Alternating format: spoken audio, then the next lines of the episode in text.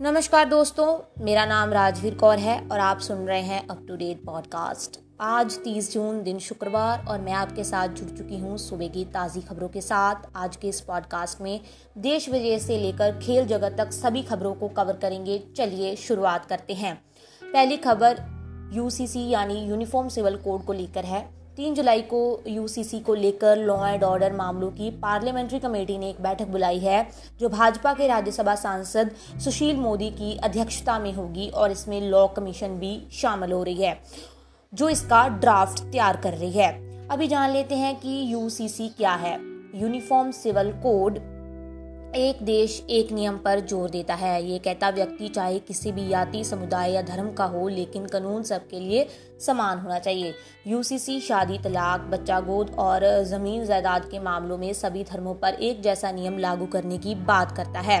बता दें, आप और शिवसेना यूसीसी के पक्ष में है, लेकिन कांग्रेस, पा National Congress A I M I M सभी इसके विरोध में है। एनसीपी थोड़ा इसको लेकर न्यूट्रल चल रहा है।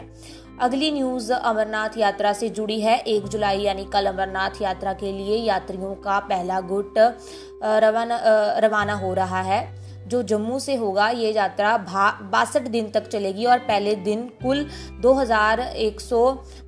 श्रद्धालु को बलातल रोड के लिए टोकन जारी किए हैं। स्वीडन में कुरान जलाने के बाद इराक की राजधानी बगदाद में स्वीडिश दूतावास में तोड़फोड़ का मामला सामने आया है। बीबीसी के अनुसार घटनास्थल पर मौजूद एएफपीपी समाचार एजेंसी के एक फोटोग्राफर ने कहा है कि भीड़ थोड़ी देर के लिए इमारत में दाखिल हुई और स्थानीय सुरक्षा बलों की तैनाती के बाद जाने से पहले लगभग 15 मिनट तक अंदर रही। बता दें, स्वीडन में ईद अल अजहा के मौके पर बुधवार को एक व्यक्ति ने मस्जिद के बाहर कुरान के कुछ पन्ने फाड़ दिए।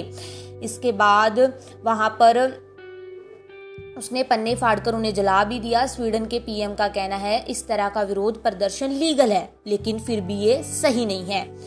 अगली खबर का रुख करते हैं, जो कि खेल जगत से जुड़ी है। भारतीय फुटबॉल टीम ने फीफा रैंकिंग में पहले सौ में अपनी जगह बना ली है। जी हाँ इससे पहले 2018 में 1990 रैंक हासिल की थी। इस रैंकिंग में अर्जेंटीना मैन टॉप पर रही फ्रांस दूसरे पर और ब्राज़ील तीसरे नंबर पर है। भारतीय फुटबॉल की टीम को साउथ फेडरेशन चैंपियनशिप में अच्छे प्रदर्शन के फ़ायदा मिल, मिला है। टीम सेमीफाइनल में पहुँच गई है जिसका फ़ायदा जो है इनको फीफा रैंकिंग में भी मिला है।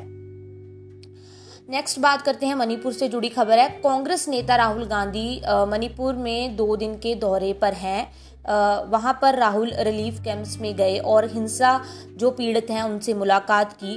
उन्होंने ट्वीट कर लिखा, मैं मणिपुर के सभी भाइयों और बहनों को सुनने आया हूँ। सभी समुदाय के लोग बहुत स्वागत और प्रेम कर रहे हैं। ये बहुत दुर्भाग्यपूर्ण है कि सरकार मुझे रोक रही है। मणिपुर को उपचार की ज़रूरत है। शांति हमारी एकमात्र प्राथमिकता होनी चाहिए। राहुल गांधी सड़क के रास्ते से जाना चाहते थे लेकिन पुल, लेकिन पुलिस ने उन्हें रोक दिया जिस कारण उन्हें हेलीकॉप्टर से जाना पड़ा। मणिपुर में हालात अभी भी नाजुक हैं। तीन मई से कुकी और मतई जो समुदाय के बीच हिंसा जारी है, अब तक 130 से ज़्यादा लोग जान गंवा चुके हैं और 419 लोग घायल हो चुके हैं। पैंसठ हज़ार लोग बेघर हो चुके हैं। जो जो अपने घरों को छोड़कर पलायन पे हैं, सरकार ने छत्तीस हज़ार से ऊपर सुरक्षा कर्मचारी तैनात किए हैं। और विरोधी चाहते हैं, जो विरोधी पक्ष पार्टी वाले कहते हैं कि राष्ट्रपति शासन की मांग मांग कर रहे हैं कि राष्ट्रपति जो शासन है, वो मणिपुर में लगना चाहिए। ये थे आज के कुछ मुख्य समाचार। आशा करती हूँ कि आपको अच्छा लगा होगा मेरा पॉडकास्ट ऐसी ही और खबरों के लिए आप मेरे साथ जुड़े रहें। आप मुझे सहयोग कर सकते हैं। आप इस पॉडकास्ट को ज़्यादा से ज़्यादा शेयर कर सकते हैं अपने दोस्तों के साथ। जिन लोगों को न्यूज़ सुनना अच्छा लगता है, उनके पास टाइम नहीं है लेकिन वो न्यूज़ पढ़ नहीं सकते, लेकिन वो सुन सकते हैं। आप और कौन कौन से टॉपिक चाहते हैं कि मैं आपके लिए लेकर आऊँ? आप मुझे वो भी बता सकते हैं। आप इंस्टाग्राम फेसबुक पर भी मेरे साथ जुड़ सकते हैं। धन्यवाद।